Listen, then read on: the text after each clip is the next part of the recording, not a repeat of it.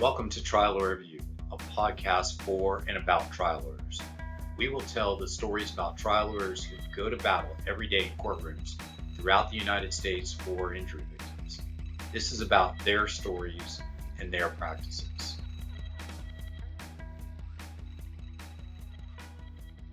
Hello everyone, I'm Jason Lazarus, your host for Trial Lawyer Review.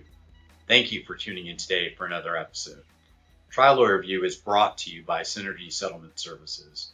In full disclosure, I'm not a professional podcaster. Instead, my day job is Chief Executive Officer of Synergy Settlement Services.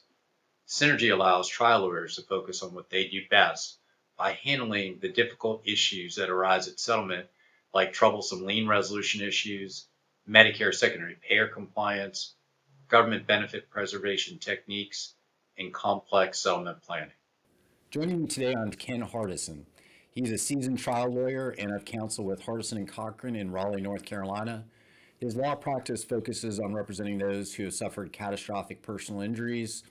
He's been recognized in AAJ's Top 100 Trial Lawyers, 2021 Best Law Firm U.S. News, Mass Tort Trial Lawyers Top 25, $1 Million Advocates Forum, and recognized by Best Lawyers in 2021. He's got over 30 years legal experience and has personally grown and sold 2 seven-figure law firms. He's the author of numerous best-selling books such as Systematic Marketing, Under Promise Over Deliver, and his latest book, Powerful Online Legal Marketing. And if that's not enough, he's also the founder of Powerful Innovative Legal Marketing and Management Association, known as PILMMA. He is the host of the Grow Your Law Firm podcast and recently had me on as a guest, and I thought he would be a great guest on Trial Lawyer Review to help give his views and thoughts on building law firms and marketing, because he is certainly a recognized guru in that. So welcome, Ken. Oh, thank you very much. So before we get too much into the law side, I know from our past conversation that you're a pretty avid golfer and you love being on the water, that you're an avid fisherman. What is it about those? Is that kind of an escape for you to get away from the rigors of the practice of law and the business world? Yeah, I think the golf side is the competitiveness in me, because it's something I have never mastered, and I don't think I ever will, but I never give up. And the being around the water and fishing is very calming to me. So yeah, it's one thing about the golf course too. You know, I usually cut my phone off, so I got like 4 hours where I don't have anybody pinging me, and I can just concentrate on something else. And I do some of my best thinking on the beach. I really do. Some of my best ideas are either in the shower or on the beach. Yeah, it's so rare that we get a break these days from the barrage of emails, Teams messages, text messages, all that LinkedIn notifications. So I'm a cyclist, and I love the solitude of that. I don't look at my phone, can't, and I really don't think about much of anything while it's really hard. And then when it gets a little easier, sometimes you can think through some problems. And I grew up surfing too, and still surf, and I love being out on the water. I mean, there is some serenity and calm, especially when you paddle out first thing in the morning when sun is coming up, and it's such a beautiful thing to be out on the water, and that to me is incredibly calming. Love that. So curious, what was the single biggest reason for you making the practice of law your career and ultimately becoming a trial lawyer? Okay. Well, I was raised really poor, and I saw my dad got taken advantage of several times, and I've seen other people that just didn't have the money or the know-how and really got taken advantage of by banks and corporations, car dealerships, different things. And I just said, you know, I knew two things. I wanted to help people, and I wanted to have my own business. I didn't want to work for somebody the rest of my life. And I think that was it. I mean, I think that was the big deal. I toyed about being a CPA, but I took some courses in college, and I said, this is not for me. I mean, I like numbers, but pretty boring work. I mean, I hate to say it, but for me it is anyway. I like a little bit more action going on. Well, you're not alone in terms of the desire to help people. That seems to be a pretty common theme of all the trial lawyers I've talked to, is that desire. And I know for me that was really what drove me in getting into what I do today and becoming a lawyer in the first place. It's really kind of a privilege and an honor that we get to be part of, you know, helping someone through something that typically is pretty life-changing for them, and in some instances, permanent disability as a result. So it's a pretty big responsibility we have in helping those people, and take that very seriously. But do love that I'm in a business today where we get to help people every day and be part of working with trial lawyers to hopefully make that person's life a little bit better after they've suffered that injury. Yeah, in doing my research for the podcast, I came across you talking a bit about the idea of practicing law versus being in the law business. And having worked with a lot of law firms over the last 20 years, I think that's a pretty interesting concept, because the idea of looking at ROI and how you market and your systems and processes, how you hire, how you manage staff, the case management you use, cash flow in the law firm, KPIs, all of that stuff, the business of law. I know there was nothing that I got in law school about that. I'm just curious about how you became a student of that, and what you feel are the single most important things for law firms to be focused on as they're growing their practices as it relates to those kinds of issues. Yeah, I think, the first 10 or 12 years I was just doing like everybody else, and I was working myself to death and working 60, 80-hour weeks, and I was making a really good living. I'm not going to lie about it, but it was killing me in the process. And I don't know, I just felt like there was a better way, and so I read this book called, it was called E-Myth by Michael Gerber.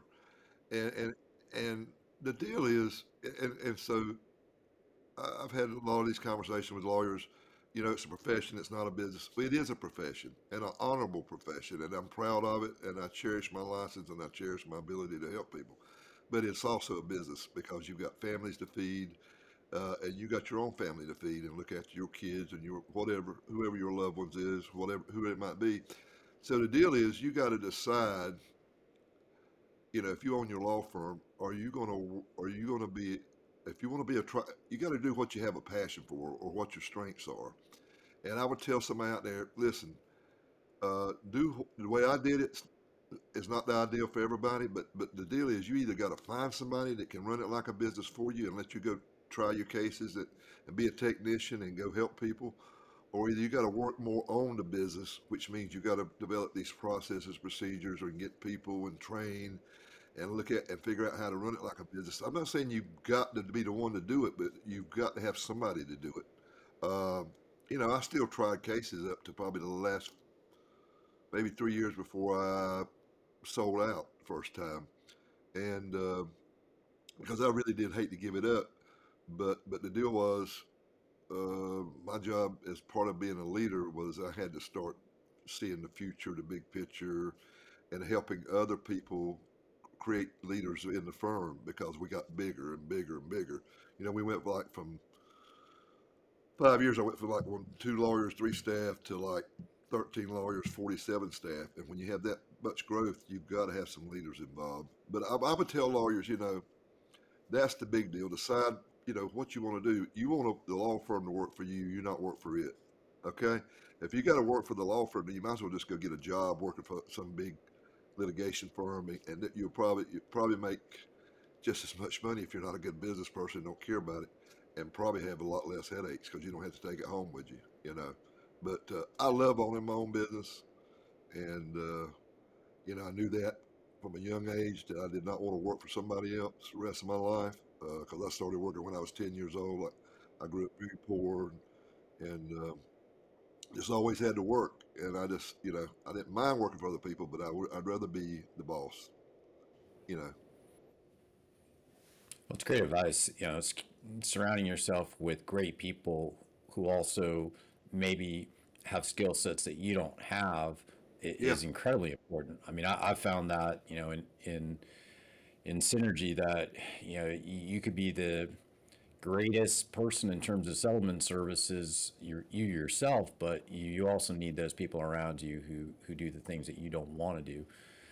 Finance and accounting, you know, making sure customer service is up to par, making sure that the culture is maintained and that people know the purpose of the company and what you're striving to deliver to the clients you work with. I mean, all of that is so essential, and it you know, there's nothing that really teaches you all that. You find it out through a process of trial and error. So it's great that you give other lawyers that kind of framework and background so that they can implement that in their practices.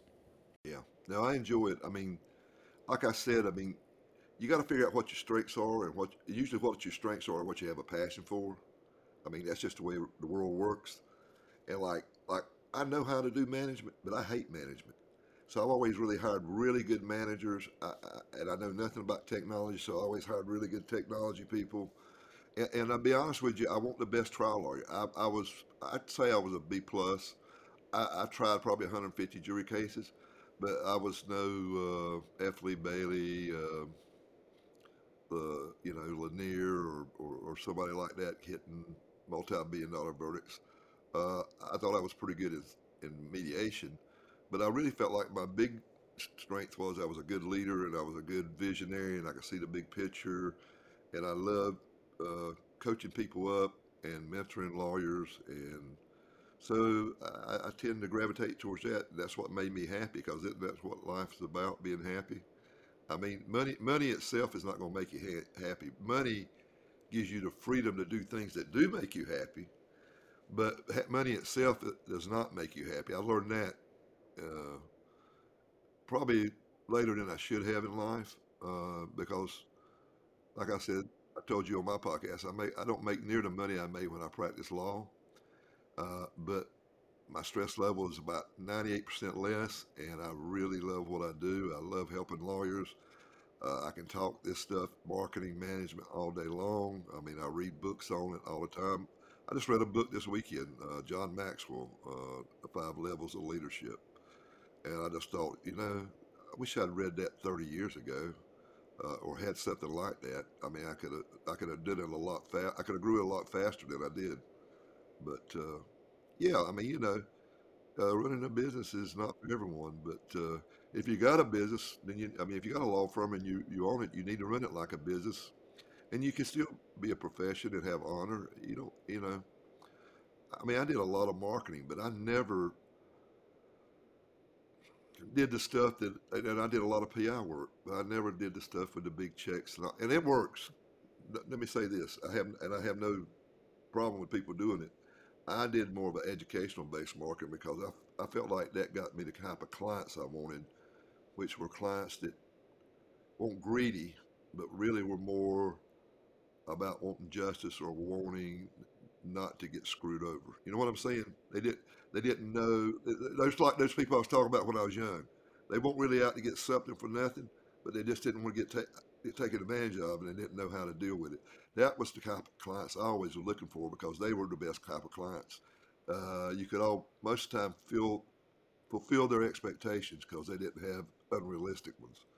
And so that was kind of my deal, and I probably could have signed up a lot more cases if I'd got up, you know, and hollered and shouted and held up the big checks and all that, because that does work.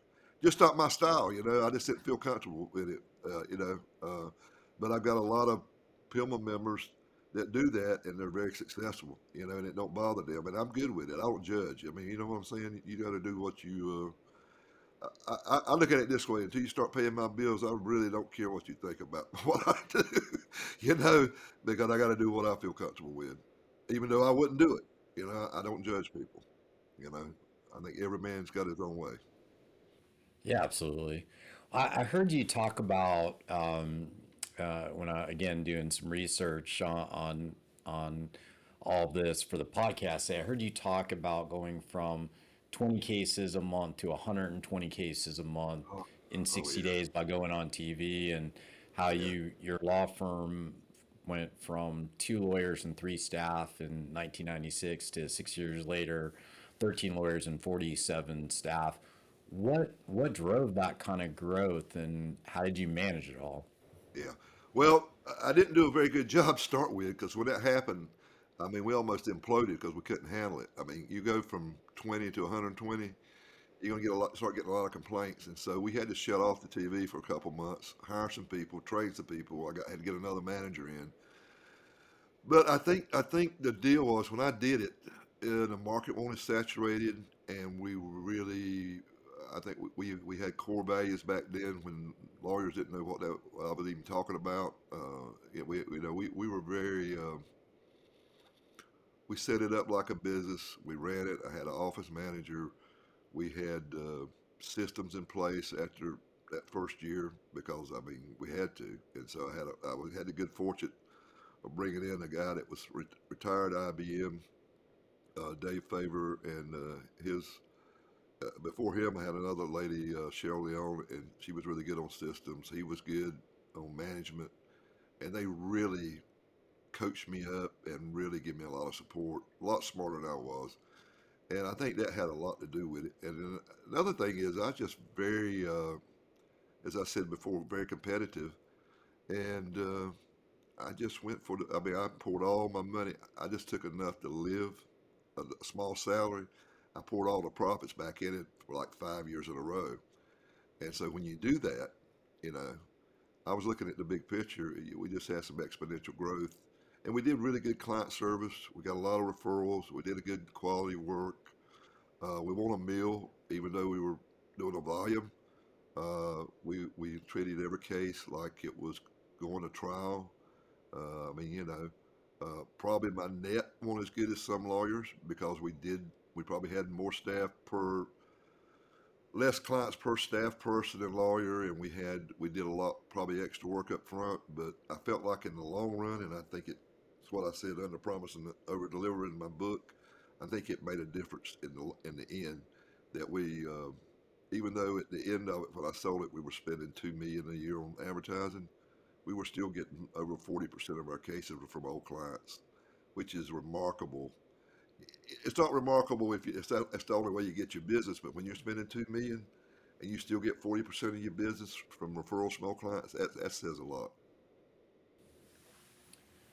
Yeah, so you mentioned two things I wanted to drill down on a little bit. You mentioned core values, and that sort of strikes a note with me, because, you know, our business and culture really is all driven by our corporate values, which are professionalism, respect, integrity, dedication, empathy, which, you know, dealing with who we deal with and what we have to deal with, I always felt like having that strong backbone was really important.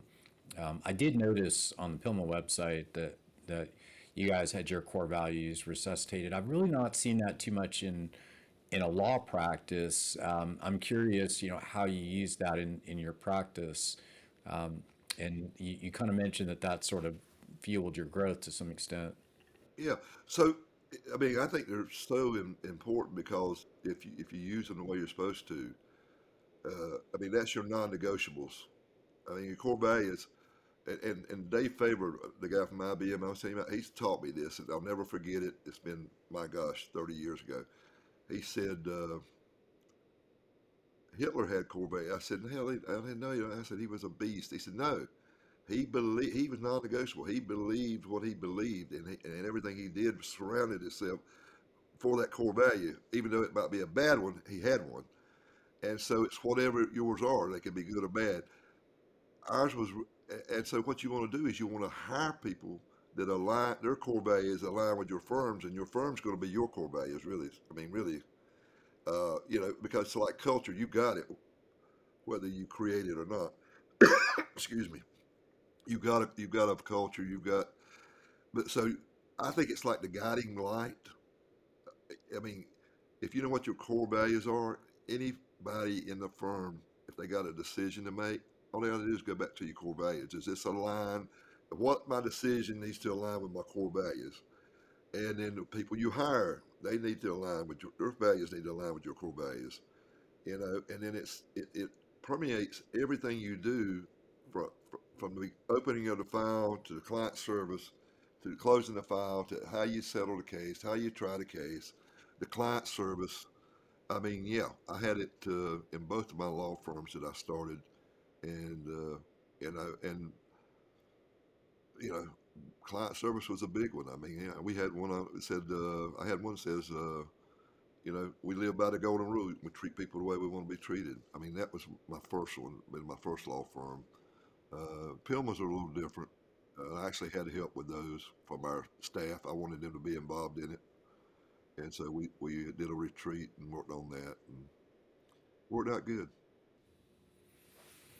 So drilling down again on what you were talking about the growth, and you were spending a lot of money on advertising, and I'm assuming it was part of a broader marketing effort.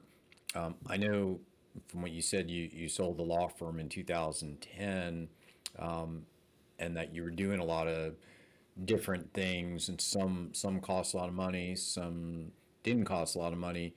What did you figure out were the top three most effective marketing strategies from that experience, and how would that help other law firms that are trying to scale up?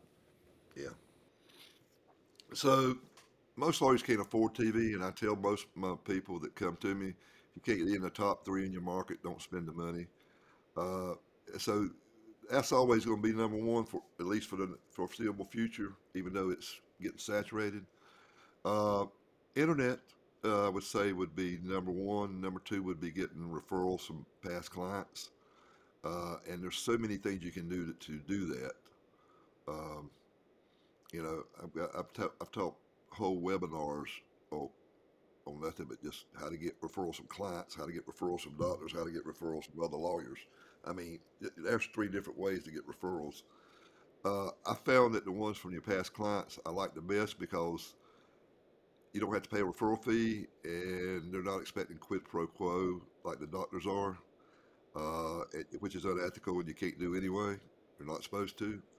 And you don't have to share your fee with them. And then I guess, TV, internet, and then referrals. And the internet's got 4 or 5 facets. You got LSA ads, which most lawyers don't even know about yet, but local service ads. You got the Google, the Maps, which is the Google Local. You got the PPP, pay-per-click, and then you got SEO. So you've got, 4 or 5 different ways to get on there, and that's just with Google. That's not talking about Bing or Yahoo or the other ones. And then fourth, if you take out TV, I would say videos mixed in with social media. Not just social media per se, but videos. And I'm not talking about high production. I'm talking about using your cell phone. That's all you got to do. I mean, if you got a good quality iPhone or Android that's got a good camera on it, HD camera, buy you a $50 mic, stick it in there, get you a $15 tripod, and just get in some good lights. You can knock it out, But knowing how to do it's the big deal, right? I mean, anybody could do it, but then that's some of the stuff we teach at PILMMA. It's how to get on the first page of Google, how to keep your ROI down. I preach that if every dollar you spend on marketing, you should get $6 back, or don't you need to either fix it or either quit it, within like the first 90 days, 6 months. And then just having infrastructure. I mean, here's the 3 barriers of growth. Number one is leadership, which is people. You got to have, no great business of any kind was ever built on the back of just average people. You got to have good leaders. You need a leader for about not a manager, but a leader for about every 8 people in your business. you know, and then you got to have good infrastructure, which is processes, systems, you know, and then lastly, of course, you got to have effective marketing, and that's where most lawyers really fail, because they just throw something out there, think people are going to come, and that's not the truth. You got to stand out from the competition. You got to figure out what it is. You got to answer two questions. The first question is, do I need a lawyer? The second question is, why should I pick you over all the other law firms out there? And if you can't answer those two questions with your marketing, then you're wasting probably 50% of your budget. And then you got to know where to go. You got to send it to the right people. I mean, you know, saw this lawyer try to get hip replacement cases, you know, for his steel rods and things, and he spent $100,000 in this market, and he couldn't get no case. He couldn't understand. Well, that product, that company never sold them in North Carolina, so he wasted the money. He didn't do his research. He was marketing to the wrong people, right? He was in the wrong state. Same thing. I mean, you know, if you plan to get a bunch of workers' comp cases, I don't think you're gonna get it at the country club. You know, you're gonna have to go. You have to be going to where the people are that work in the factories. You know, and put your message to where they go, where they eat. You know, where they eat, what radio they listen to, what TV programs they watch. You know, what do they read? What kind of social media do they look at? You know.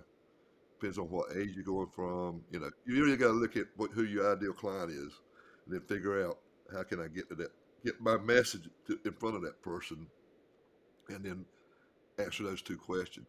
You know, and then you got to do a great job once you get the case. You know, and then the last thing is what 90% of lawyers forget is, and I think that's why we were so effective and growing so fast, is people are so worried about trying to convince people that don't know them to hire them that they forget about getting referrals from the people that know them, like them, love them, and trust them, and creating systems and processes to get those people to refer you new cases. Because referrals, what I've found over the years, are the better cases, and the people that are referred to you, you don't have to sell them, or you don't have to convince them anything. They've already been sold by whoever referred them. You know, and that's in any business. That's just not legal. Somebody refers a lawyer to you to do your work. It's easy. It's just a matter, all they want to know is how much it costs and when can we start. But if they're coming in cold off a website or off a direct mail piece, they got 100,000 questions, and not, you know, I would think, I don't know, but I would think that's the way it would be. But yeah, I mean, for us, for sure, you know, I mean, having another trial lawyer say, hey, you know, you're having a problem with an Aristoline, you need to call Synergy. They did a great job for me. That's obviously for us the number one way that we derive business is that word of mouth marketing from someone that's worked with us, and you know, testimonials and all that good stuff. And I'm a, you know, pretty avid student of the marketing side, and heavily involved with our brand. So, I mean, we've talked a little bit already about the marketing stuff, and I know you're kind of referred to as a millionaire maker in terms of helping law firms double, triple what they are doing through PILMMA. Can you tell, because we really haven't talked about this, what is PILMMA, just so that the listeners understand better what that is? Well, it's basically a organization, association. Used to be personal injury, and then we had other lawyers coming in. I changed it. I'm thinking about changing it back to Personal Injury Legal Marketing and Management Association. But so basically, we just, I mean, our tagline is we help grow law firms, and we do it through educational. And so we have a monthly magazine that goes out to each member. We have a listserv where people get on there and talk to each other and ask about vendors, you know, to say, how about Synergy? Anybody use Synergy? I've got this sling stuff, you know, or they refer cases to each other. Then we have a monthly intake training, because I found that this is another place where most lawyers really fail at, although they don't want to admit it, is that they're probably losing 20 to 30% of the business they could be getting just by not training their people and doing some really good work on intake and holding people accountable of getting cases signed up.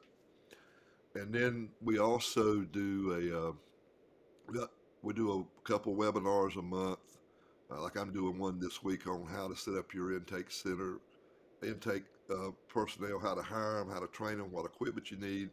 And I show them that if you could just hire one person, pay them like $30,000, $40,000 a year, they're going to help you sign up at least 1 to 2 more cases a month. So it's not an expense. It's going to triple. Their investment's going to triple, quadruple by having that one person that's dedicated and knows how to convert and knows how to close somebody on the phone, or either get them into the lawyer and warm them up and let the lawyer do the close.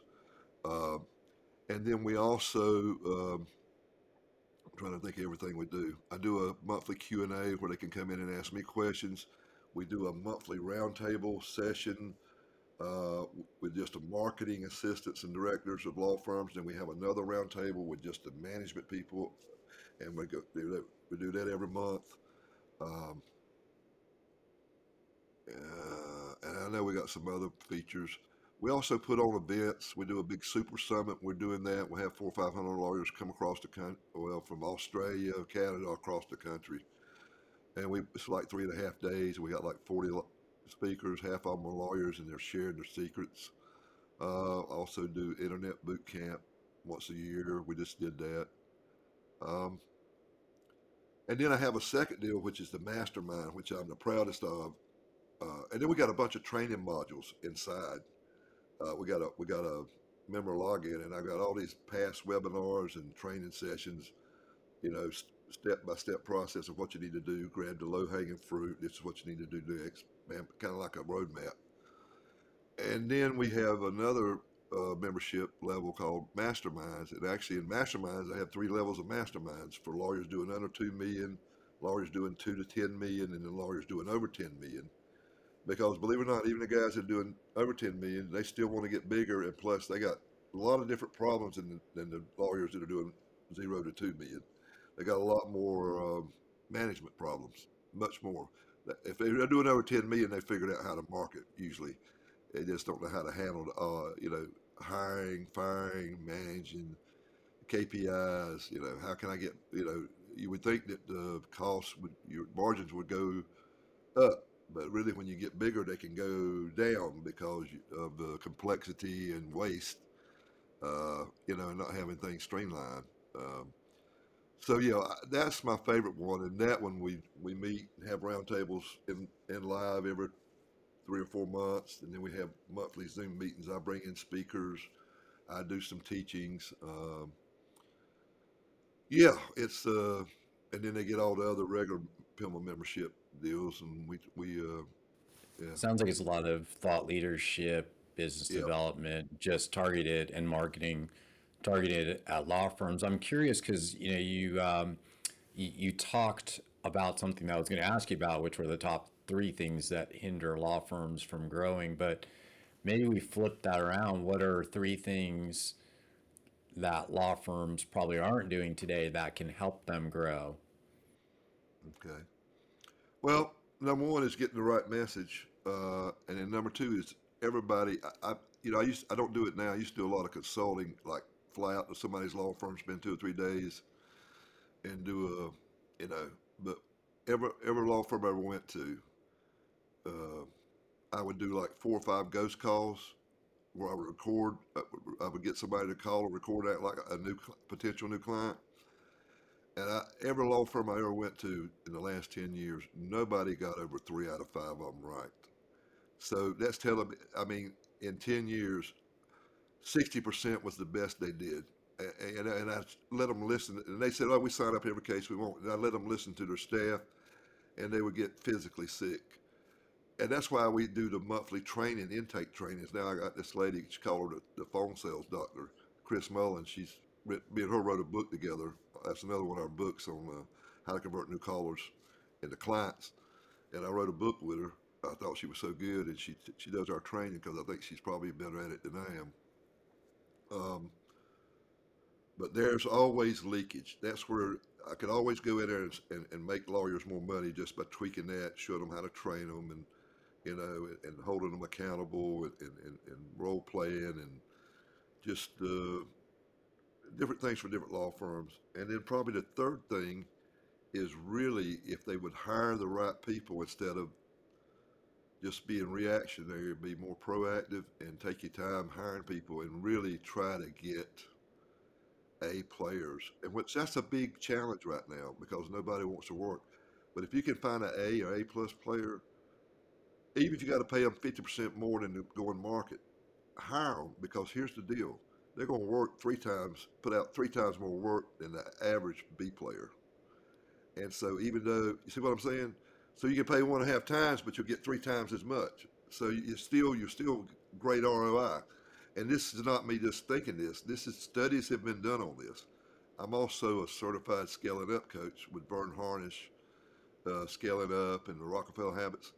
And they've done studies. I mean, you know, he preaches this, you know, and what the cost of a bad hire can be.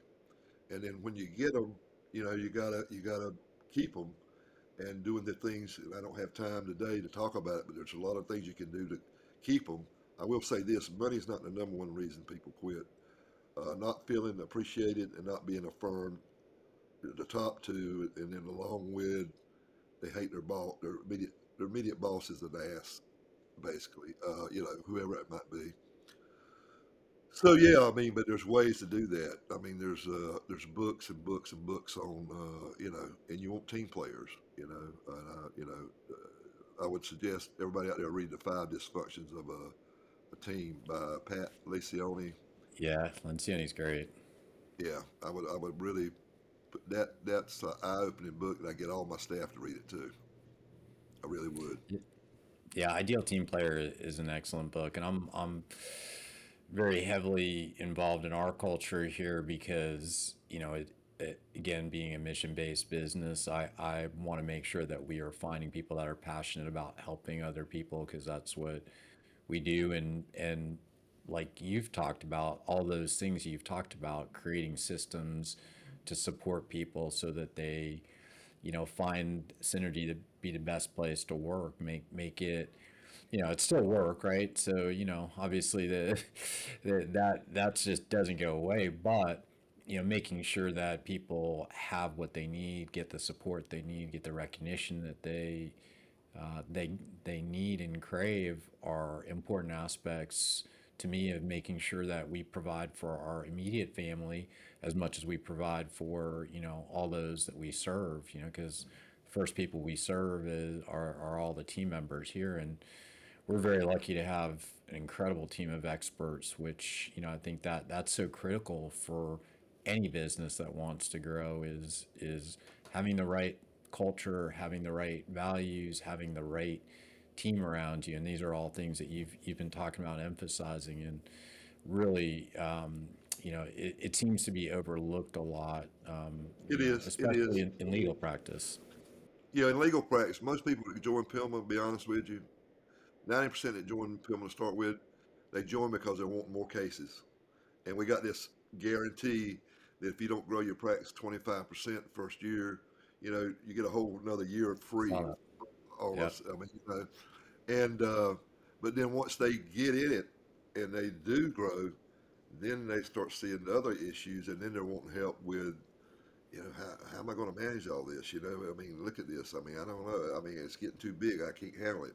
And that's when you got to have the processes, the systems, the software, what reports, the KPIs, you know, you got to be looking at the right numbers and things like that. You got to watch your cash flow. I mean, you know, I do a whole teaching on nothing but cash flow and how to increase it without borrowing money, you know, but that's a whole nother deal. Like I said, I told you the other day when I was doing your stuff, I could talk about this stuff for hours on hours. I just love it. You know, you can tell.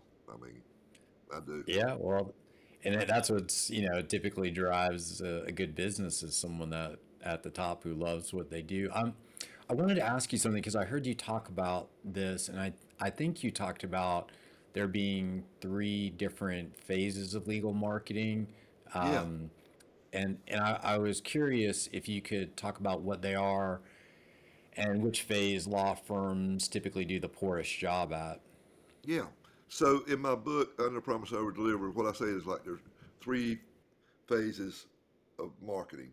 Before representation, which is what all lawyers try to do with the ads and the different things, and then during representation, you should be really working on your clients there and giving them great service so that they're going to refer you people, you know, and giving top quality service and all this, and turn them into raving fans. Probably 50% of law firms do that, okay?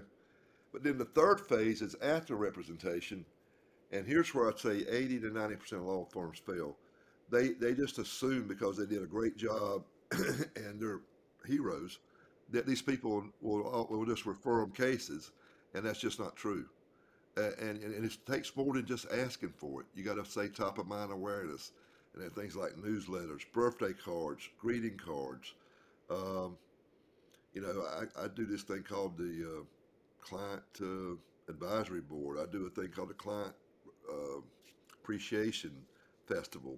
I used to do so many things to really stay in front of those people, and give them and teach them. You can teach them how to get you referrals and do it in such a way that it's not even you asking for it. They're doing it because they want to help a friend. If you're a good lawyer, then they need to help their friends that are in trouble or been hurt or injured or whatever. And what better way than to refer you who did a great job, right? But it's just, you know, like I do the books. I'm big on educational marketing. I do these consumer books. I give every client 2 or 3 books at the beginning, at the end of representation. You see somebody that's been hurt or injured, give them this book and tell them, this is a lawyer I use. You never want to give them a call. That's a great way. That's an icebreaker. It makes it so easy, right? But that's where I see most lawyers, you know, and I think it's the ego or it's just laziness. I'm not sure. But that's where they're losing a lot of business they could be getting. And they just, but people don't remember. I mean, they don't. It's too fast. I mean, they might remember what you look like. They might remember where your office is. But if you moved offices, you know, they ain't going to remember. I mean, you know, it's very seldom. I mean, maybe 20% do, but 80% don't. They just don't. So last question, and I've asked every guest I've had on this same question. A little bit of a unique twist for you because, you know, you've got this incredible experience as a trial lawyer and selling to law firms, which is, you know, unique, but then you've also worked with a ton of successful law firms through PILMMA. I'm curious, you know, what would be one tip that you would give other trial lawyers that you believe is part of the secret to success or an important part in terms of the personal injury law practice and growing it based on all of that? Because you're unique and you've got a much different perspective, I think. Yeah. Well, there's 2 things. I know you asked for one, but I'm going to give you 2 because one of them is really more related just to trial and the other is related really to the business. But, you know, my big deal was I had this sign hanging over my, those who fail to prepare, prepare to fail. So my big deal was we look at every case like it's going to trial and work it up like that, and I think you'll be very successful in the, you know, because the best trial lawyers I've seen, they know their case better than anybody else. The defense lawyer, the judge, the jury, they know it better than anybody else. And how do you do that? Preparation. That's it. But the other thing is the key to success in any business is focus and discipline. Focus at one thing at a time and have the discipline not to get carried off or distracted, you know, stay focused, you know, and carry it through. I mean, that's, yeah, that really, last part. That's increasingly difficult with the barrage of stuff that we get every day, but you know, it is incredibly important, as you said, to have that be part of your skill set if you're going to run a successful business. Well, think about it this way. I'll leave you on this note. I'd rather have one good idea that gets implemented than 20 damn good ideas that nothing ever happened. Does that make sense? Amen. Yeah, you're preaching to the choir. That is absolutely, positively incredible advice to anybody because it really is. There's so many things you could do, but what matters is what you actually do and what you actually implement in your in your business, whether it's the practice of law or a company like ours. So, well, I'm sure that people that listen to this or watch it are going to want to get in touch with you to get some of this wisdom. How's the best way to get in touch with you? Just info at PILMMA.org. That's PILMMA.org. That's really the best way to get up with me. Find out more about PILMMA. Like I said, as I told you, everything I do is a 100% guarantee, because I just don't believe in taking people's money unless I can help them. I mean, I'm just really...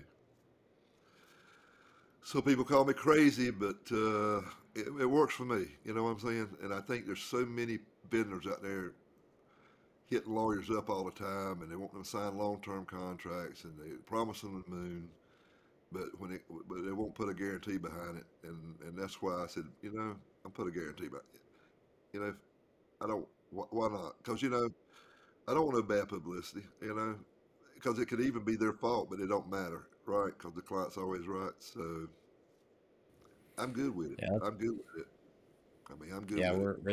We're the same. We don't charge a fee, for example, on our lien resolution unless we get a reduction. We want to be additive. We want to make that person's life better. We certainly don't want to be a cost or expense on a file when really we can help that person net out more dollars. So I completely buy into that methodology and ideology. Well, Ken, thanks for being a guest. We'll link to PILMMA in the show notes, and hopefully people can reach out to you through that through the website or through the info email address, and again get some of that wisdom. Thanks again for being a guest today, and we'll see everybody on the next episode of Trial Lawyer Review. All right, thank you so much. Appreciate it. Thanks for tuning in to Trial Lawyer Review. You can find more at triallawyerreview.com and look for more episodes and more content coming in the future.